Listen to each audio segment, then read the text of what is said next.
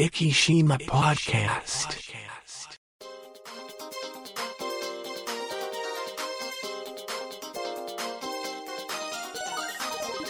この番組は、イキのちょっとしたニュースを Facebook 上でお伝えしております。生き島 Facebook ページの管理集団、IKIs11 が制作、配信し、イキの最新ニュースやゲストトークをお伝えいたします。始まりました、うん生島ポッドキャスト第484話というところで MC の石本です。そしてうんもう一方この方です。うん、トヨタコムスです。ああ、あの、ちょっと、なんか、熱心なストーカーが福山先生を追い続けてたっていう、もうびっくりするぐらいでしたけどね。はいあのーえーやっとあの走れるようになりました。はいはいあの、今日、今日も福山先生なんかちょっとあの、視線を感じませんでした。もしか。本当に？今日もチェックされてました？今日もですね、あの、かん、あの、監視員がファインマかなら見守ってたら、リーフが動き出したって言って、今日はね、見つかったかもしれないって言ってました。なんかね、今週なんか大雨だって話なので、ああそうらしいですね。はい。本当はね、今日あれしたかったんですけども、はい。めちゃめちゃ今日忙しくて、はい、ちょっ朝からと、死んでます。あの、素敵な、あの、ちょっと、コムスになるという噂を聞きましたので、まあた、ーいろいろですね、パイセンからあの、はい。指導をいただいておりまなるほど、なるほど。えーこれをつけた方がいいよ、とはい。かね、えーいただいてますま暑さ、暑さ寒さはどうですか？いや、ちょうどいいぐらいですね。あ。逆になんかもうはい。夜ぐらいになると寒いぐらい。なるほど、なるほど。うん、あの、某ですね、はい。某ラジオのあの DJ の方がですね、はいちょっと興味を持ってちょっと試乗させてくれっていう連絡が来ました。あ、ちょっと、コムス熱がいろんなところに、本当ですね。はいまあまあ結構走りますね。はいあの、どれくらいの坂走るのかなと思って昨日いろいろはいテ。ストで走ったんですけど、はいあのそれなりの、もうこの坂も登れるんだっていうような坂を登っていきましたから、あのまー、はい普通。は大丈夫です。大丈夫失礼ながら、あの、福山先生家の周りがですね、あの、走れるのであれば、だいぶ、そうですね。見込みとしてはでそうすね。ええ、はい。私あの昨日あのハゼって一番南側にある漁協があるんですけど、はいでそこから登る坂って結構な坂なんですよ。ああ、はい。だからあれ登れるかなと思って行きましたけど、はい。まあまあ登りましたね。あそこからその、初山中学校に登っていくような感じで。夫えーっとね若松の方に登っていく道が結構きついんですよね。はであっち登ったんですけども、はい。普通に登れましたので。なるほど。皆さんあの行きとうない大丈夫だと思います、はい。まあ、登れないのは御嶽山のあ坂。あれは試してないんですけどあね。ええ。はい。うんあれあれあそこかな？あれぐらいかな？そうですね。あと、クキーの、ああ、そうですね。木の坂もね、ちょっと今度チャレンジしてみたいと思います。ですけどそれ、クキといえばですね、ちょっと福山先生に伺ってみたいことがありまして、はい。あのーこの前ですね、ちょっと、息の42社うん。ですね、ちょっと見てて、それで、木にもありますね。はい。あの、一個ですね、もうよ、読み仮名がなかったらもう全く読めない名前の神社。があって、えっ、と、や、闇ってかなえっ、と、門構えに音ですね。闇とう。いう字を書いて、それに、雨辺、あ雨頭、なんて言うんですかね、これに。えっ、と、目を横にしたような感じで、その下に竜という入るですね。はいはいはいこれで、なんて読むんだそう、なんて読むんだろう、なんて読むんだろうって思って探したら、要するに、はいこの字面だけ見てもですね、読み方がさっぱりわかんないんですよ。はいはいで、はいはいそれで、あのーこの字を頑張って、あのー探して、そして、あのーそしたら入力したら、あの、読み方が出てきたというところで、うん。倉尾神社。ああ、そうだった。はい。うん、そうかな。もう、あの、どこをどうやったら倉尾なんだって思うぐらいですね。はい。本当ですね。それぐらい、あの、福山先生当然ここはご存知で、そうですね。はいあの、行ったことあるっていうか、まあはい最近っていうか、まあここ10年ぐらいで多分社殿が綺麗になったんじゃないかな。ああ、あ、いや、確かにこの写真見てたらすごく綺麗なですね、はいあのーあの、神社なんですけども、どうしてもですね、やっぱこういうのを見てみたら、あの、ルーツは何なんだっていうですね、倉尾っていうのがですね、はい、というところで調べさせていただきました。お、素晴らしい。えっと、なん、あの、これを見てみるとですね、まず、はいあの、お神の神というですね、日本神話に登場する神様がいらっしゃるんですけども、うん。で、そのお神の神の別名が、うん。あの、蔵お神と、蔵お神の神というですね、はい。この、蔵お神社の蔵おと書いて、で、あと神様がで、倉尾神の神というふうに名前がついてるんですけども、えっ、と、こちらが、えっ、と、古事記及び日本書紀の一書では、剣の、えっ、と、絵ですね。握るところです、に、溜まった力、えっ、と、倉光派の神とともに倉尾神の神が生まれ、日本書紀の一書では、えっ、と、もうなんか早口言葉みたいになってきましたけども、えっ、と、これなんていうんだ、えっ、と、シャグドシンを、えっ、と、切って生じた三つの柱の神のうちの一一つの柱が高尾神の神であると記されているということで、この倉光派の神、倉尾美の神、あ、倉尾神の神、高尾神の神、なんか早口言葉言ってるみたいですけども、これが、なんかあの、3つの柱ですね。神の、えっ、ー、と、っていう風になってるそうですね。なるほど。はい、で、この、おかみという字ですね。うん、あの、雨に、えっ、ー、と、口三つに竜って書いてですね。これは、竜の、えっ、ー、と、古語ですね。あの、昔の旧字体ということで、で、はい。な、だからまあ、あので、えっ、と、蔵おかみ、闇の、は、谷、谷間を、えっ、ー、と、これ闇じゃないですよね。やっぱだからね、は谷間を表すというところで、谷間にいる竜っていうのが蔵おかみですね。だから、まあ、茎、まあ、確かに谷ですよね。はいはい、谷にある、あの、竜を祀った神社ということで、蔵尾神社じゃないかなというところで、はい、調べさせていただきました。なるほど。はい。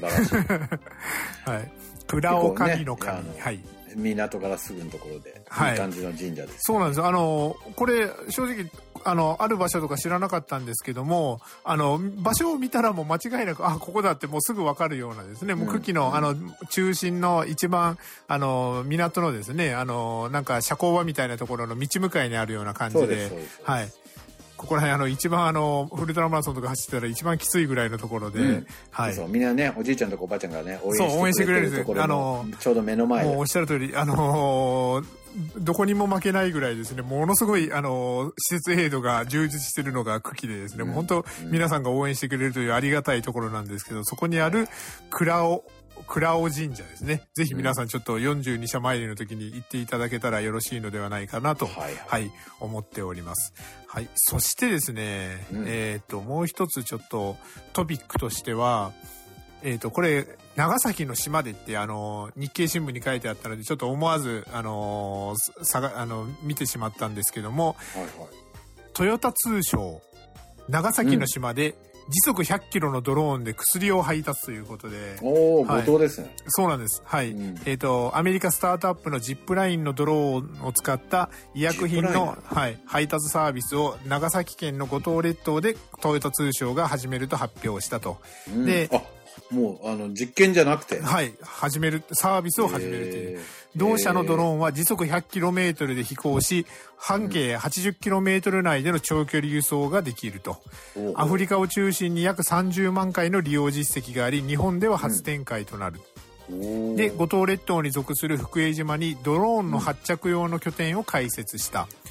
五島列島の離島間に定期航路を設定する。医薬品卸業者と組みドローンで離島の医療機関や薬局に医薬品を届けると。二次離島へ持ってくるということなんでしょうね。なるほどはい。で、ジップラインは、の説明もこうありますけど、もうすでにあの、ルワンダなどアフリカ3カ国の11カ所に拠点を置ち、医薬品の輸送などで1日1000回以上飛行させていると。そうなの。ジップラインでよくね、はい、昔、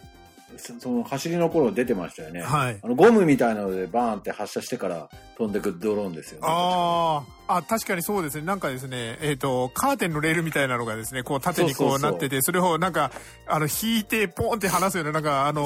なんですかね、あの、あの、チョロ Q みたいな感じの、はい、はい、はい、あの、仕組みになってるような感じですね。一時期なんかね、あの、アフリカでよく、あの、ニュースで映像も出てましたけど、はい。それが入るってことなんですね。なるほどね。というところで、こちら、あの、まあ、息の場合は、あの、時速100キロのドローンで、あの、アスパラを配達するっていうですね。なるほど。まだ届きません。ええ、はい。まだ届いて。100キロで行ったら、はい、通り過ぎてしまうんじゃない？そうですね。あの、まあ、これ、離島間だから時速100キロなんでしょうけど、はいはい。例えば、あの、三島とかですね、三島新庄で、えー、まあ、だから、三島だったら、あの、人がすぐ行けるっていうところも、まあ、ね、まあでも、あそこ100キロだったら、あっという間、はい、そうですね。逆にそこに落とすのが難しいんじゃないかっていう話もありますね。な、なんか、あの、なんかに乗せたら、ポーンって飛ばしたら、なんか、のろしかなんかで行けそうなぐらいの距離ですよね。あの、大島と城ヶぐらいだったらですね。なんか、なんかね、落としてあれは帰ってくるパターンでしょうからね、はい、なかなか逆に近すぎて難しそうそうですね、はい。というところで、これでもちょっといろいろ可能性としては感じるかなと。で、まあこちら、えっ、ー、と、このニュースをあの、投稿した人ですね、からすると、まあ、日本は世界第8位の6853もある離島がある離島大国だと。で、うん、あの、都市部でドローンを活用した物流っていうのはなかなか課題やリスクが多いけども、離島間の物流としてドローンの活用は、瀬戸内海で、で、えっ、ー、と、カモメ屋がすでに実用化をスタートさせており、これもちょっと気になりますね。で、ここで先行して実用化が期待される領域だと、フィリピンやインドネシアの離島が多い国での輸出産業としてのビジネスチャンスも期待されるということで、はい。ということなので、ちょっとこのサービスですね、五島でちょっとなってきたら、今度は壱岐でも対馬でもというところで、本当ね。はい。時速100キロでこれであの本当にあの60キロ80キロ飛んでくれるんだったら福岡からの輸送がもう1時間でポンって飛んでくるわけですよね。まあまあそうですね。ね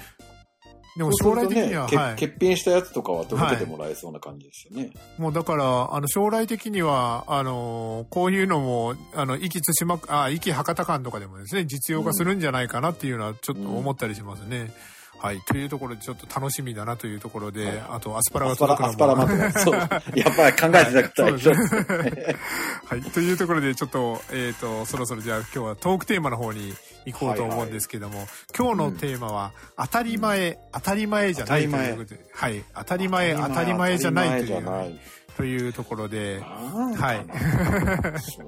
ななんかそれをテーマに挙げたってことは、まこちゃんなんか言いたいことがあるはい、そうなんですね。あの、ちょっとこれはですね、あの、週末にツイッターをちょっと見てたらですね、福岡の知り合いが、もう本当平日ちょっとストレスがすごい溜まったので、もう、あの、ストレスが溜まったので、海を見に来たと。えっ、ー、と、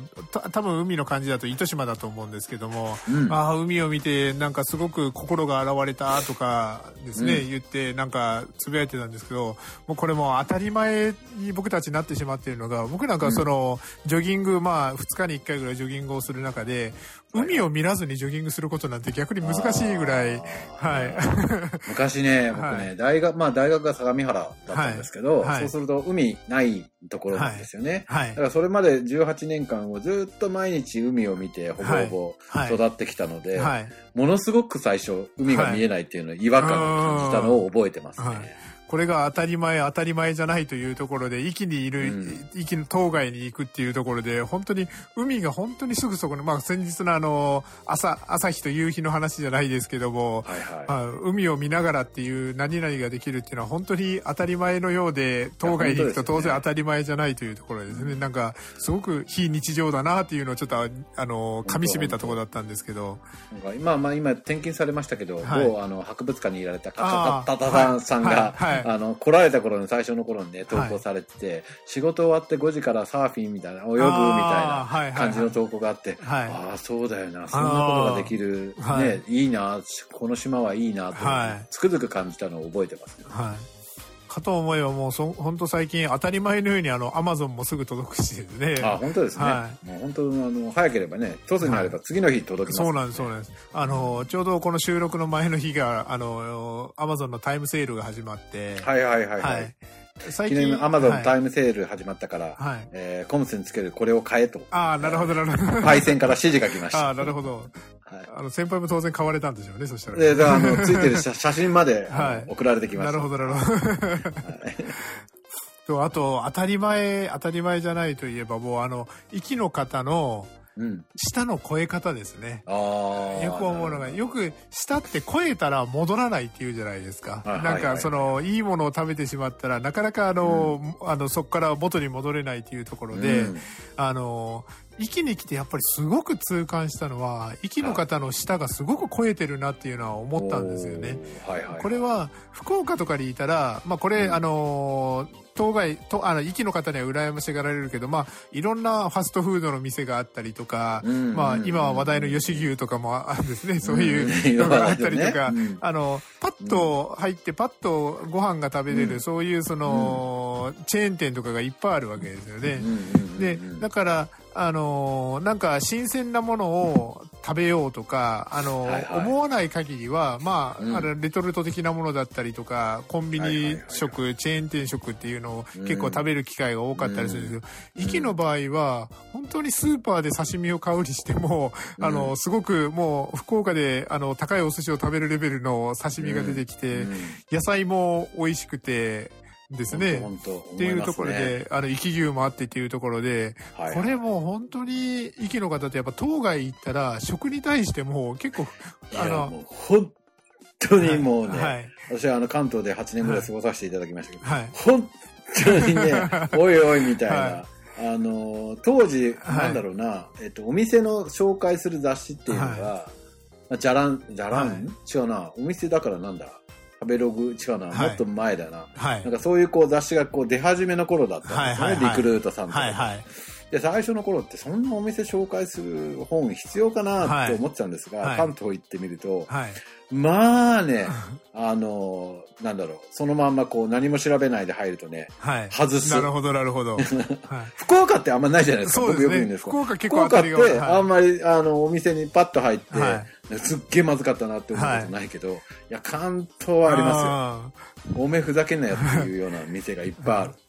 もちろん、あの、関東にも、あの、福岡にも美味しい店はいっぱいあるんですけども、ただ、これが日常の当たり前な、じゃないんですよね。今日は美味しいものを食べに行こうと思って狙っていったら美味しいものが食べれるっていう形なんですけども、あの、スーパーによってパッと買った惣菜が、あの、もう、あの、日常的にうまいっていうのは、これは本当に当たり前じゃないなっていうのは。本当そう思いますね。だからやっぱ、あの、息は、あの、食に関しては幸せだと思う。もう、本当です、本当です。だから海も見えて、あの、うん、もう、食に関しても素晴らしくてっていうところで、うん、これは、ねはい、海のものもあり、山のものもありって、あんまりないですもんね。はい、どっちかだけ、まあ、島だったらほら、海産物は美味しいでしょっていうのは、まあまあ、そうですねって言うけど、お米もあったりとか、それこそね、牛もいたりだとか、はい、なかなかそんなところはないですよね。そうなんですよ。だから、本当にこの環境は当たり前じゃないなっていうのをですね、なんか、うんうん、あの、船で外外に出たら改めて感じるところでですね。本当本当。はいなんか美味しい、まあね、離島に皆さん移住する、これから考えている方は、はい、えー、まずこう、まあ、候補に挙げといていただきたい。そうですね、はい。ね、美味しいものが食べたい人は候補に挙げといていただいて。はいそしたらですね、今日はちょっとですね、はい、珍しく久しぶりにあの、ちょっとニュースをいっぱい、うん、あの、集めてきましたので、ちょっとニュースも、はいはい、あの、今日は話してみようと思うんですけども、えっ、ー、と、ちょっと待ってくださいね。うん、えっと、こちらですね。あの、最近よくあるのが、あの、楽しいお酒 .jp っていうですね、あの、はいはい、ちょっとサイトがありますけども、こんあの、ちょっと前は、あの、天の川さんのお酒だったりとかですね、そういうのが紹介されてましたけど、はい、はいね、はい。今回は、摂取、うん、麦焼酎ファンを魅了、柔らかな米の甘みとほのかな麦の香りが調和した完全手作りの生き生、生き麦焼酎、摂取ということで、うん、はい、桃屋酒造さんの看板銘柄、長崎県産の原料と昔ながらの製法にこだわり、人の手でいい、丁寧に作られた摂取は、柔らかな米の甘みとほのかな麦の香りが調和した絶品ですというところで、うん、はい。というところで、えっ、ー、と、摂取、まあ、そもそも摂取とは何だという話なんですけども、麦焼酎の発祥の地と知られ、として知られる生島の別名ですということで、福山先生、この摂取の由来なんてことはご存知ですか？いや、どうですかね。僕は実は言うとこの記事を調べ、あの、紹介したかったのはですね、もうここなんですけども、雪舟ってそもそもそう言われたら息の別名っていうのは確かに聞いたことがあったんですよね。まあね、雪のあれですからね。はい。でも、なんで雪舟なんだろうって思ってたら、あの、うん息を上から上空から見てみると、まあ、亀の甲羅のような形をしていますと。で山が少なく砂浜が広いためうん、海側から見ると雪のように見えると。うん、はい。あのー、そうなんです。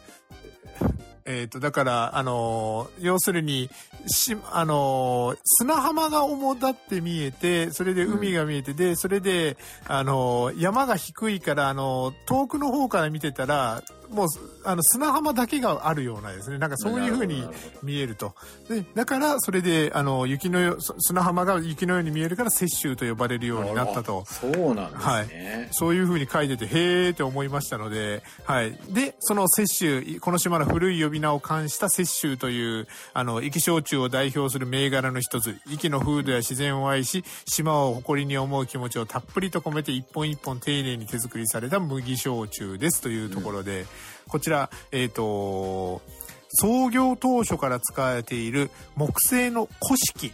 で蒸し上げ、うん、そしてこれを伝統の亀壺で仕込み、微減圧蒸留した後、放浪タンクや亀、樽に詰めて、じっくりと熟成された後にブレンド。完成した麦焼酎を瓶詰めし、ラベルを貼ってようやく出荷となります。このすべての工程が、えっ、ー、と、蔵人による手作業でされていますということで、はい。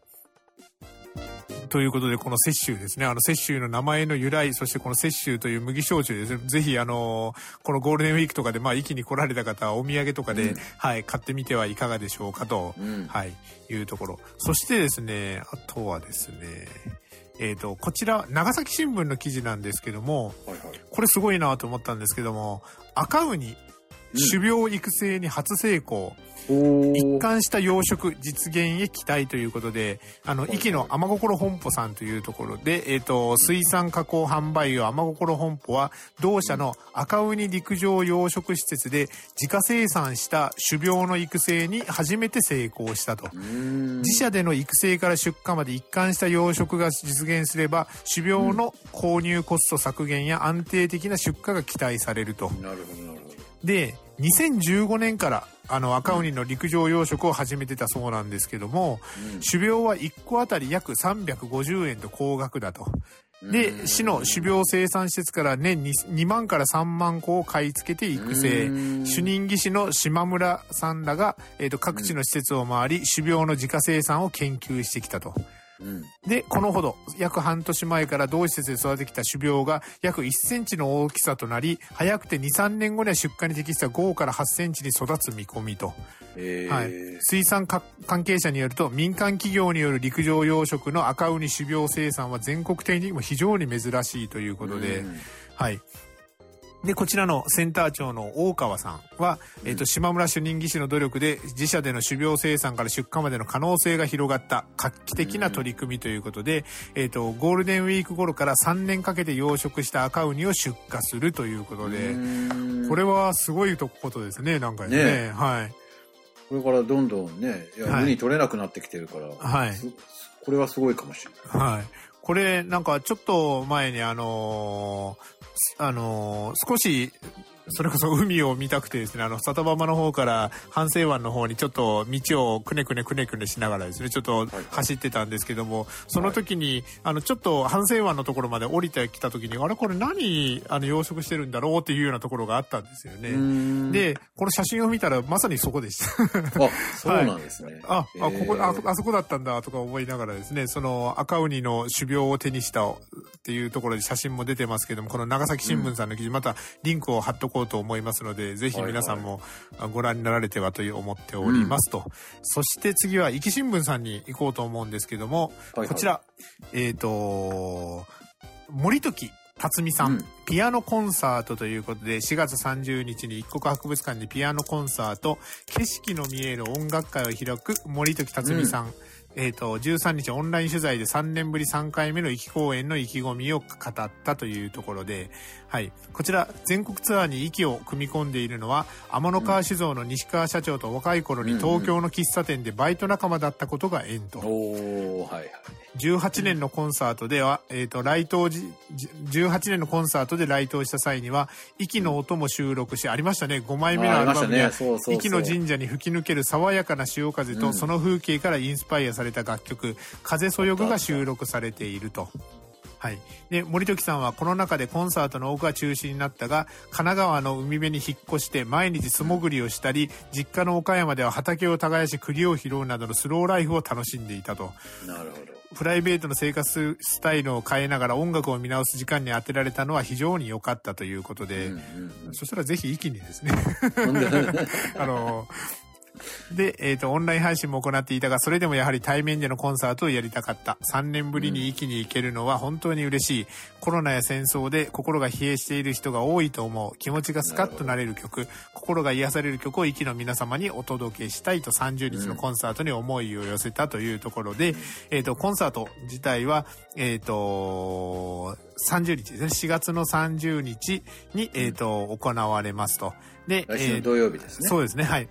で、えっ、ー、と、一国博物館の3階多目的ホールで午後2時開演ということで、入場料は今週の土曜日か。はい、えっ、ー、と、そうですね、今週の土曜日ですね。入場料は大人1500円、中学生以下500円、チケットは一国博物館、天の川酒造でも販売しておりますということで、はい、ぜひちょっと、あの、この森時辰巳さんのですね、コンサート行ける方は行っていただけたらなと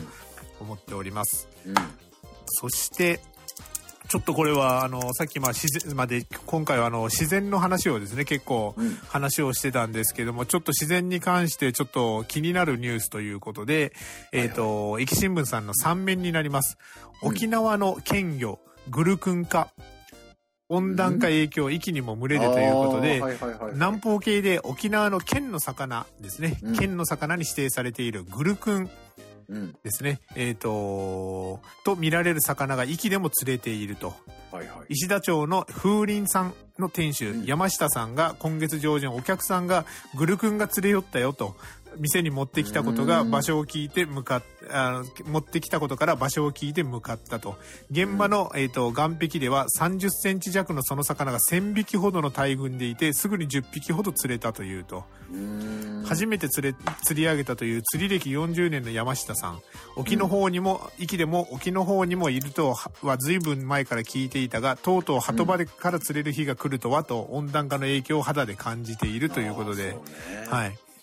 で、ちょっとこのグルクン、あの、ちょっと青っぽい魚でですね、あの、うん、釣ったすぐは鮮やかな青色が美しいという形であの写真が載ってるんですけども、こうしてみるとなんかあまり美味しそうには見えない魚ではあるんですけども、うん、はい。ただあの、白身で食べることができると。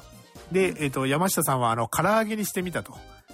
で、えっ、ー、と、そしたら身が柔らかく干物にしてもいいかもと話しておいたということで、ちょっと、あんまりグル君がですね、あの、息でこんな釣れるっていうのは、もうおっしゃる通り、あの、温暖化の影響なので、あまり手放しで喜べることじゃないんでしょうけども、はいはい、ちょっと、あの、釣っちゃったよっていう方はですね、ちょっと唐揚げにしてみたり、干物にしてみたりっていうのに、はい、ちょっと風鈴さん、山下さんとちょっと相談してもらいながらですね、あの、ちょっとやってもらったらいいのかなと思います。はいはいそしてですね、ちょっといっぱいニュース用意したつもりが、ネタが えっと。まあ音楽といえばね、高島さん行かせていただきましたけど、ね、結構面白かったです。はい、そうです、そうです。あの、うん、当たり前じゃないベイサイドでもね、はい、サプライズで。あ、なんか、なんかベイサイドで、ね、あの、あれ、なんか、たまたまですね、ストリートピアノが、ストリートピアノが設置されたばっかりだったみたいで、ね、はい。いやいや、面白いコンサートでした。はい。なんかあの、ちょっと行った方とですね、ちょっと話す機会があったので少し話したんですけども、すごくなんかサービス精神旺盛で、MC も面白かったということで。うん、あ、面白かったです。はい。本当に本当に。なんかあの、パワ、パワハラをネタにしたとかなんか またあの、行きたいなっていう感じを受けましたね。はい、ああ、なるほど、なるほど。やっぱまあ、いい音を聞いて、はい、うわ、いいバイオリンっていいんだなっていう感じが。を受けました、はい、2列目だったので。ああ、そう、なんかあの、実を言うと、その、僕話聞いた方はですね、福山先生の4つか5つぐらいの席後ろだったらしいんですけどあ、本当ですか？はい。あの、某専務さんなんですけど、はい。あの、多分福山先生2列目とかあれ結構首が痛かっただろうなってなんか言ってそうでした、そうでした。はい。あの、6列目とかでも首がそこそこ痛かったって言ってあ、まあまあ面白かったですね。はい。なんかもう、あの、売れっ子ででもう次の日は熊本に行かなきゃいけないということで、もう、コンサートが終わったらすぐあの、郷ノ浦港で、あの、ね、もうジェットホイールで行かれたということで、で、郷ノ浦港ではなんか、あの、プチサイン会とかもですね、なんかサービス精神旺盛でされてたみたいで、はい。なんか、本当にサービス精神旺盛な方なんだなっていうのをですね、いろんな方から伺いました。素晴らしい。はい。今度あの森山直太朗さんのコンサートとかもあるみたいですので、はい、あのちょっと息にもそういうのが戻ってきたらなというところで、はい、生島ポッドキャスト今週の分終わりたいと思います。生島ポッドキャスト。この番組は生島フェイスブックページの管理集団 IKIs11 の制作配信にてお送りいたしました。生島 Facebook ページに興味のある方は Facebook 上で「生島」と検索していただきページ内にて「いいね」を押していただけたらと思います。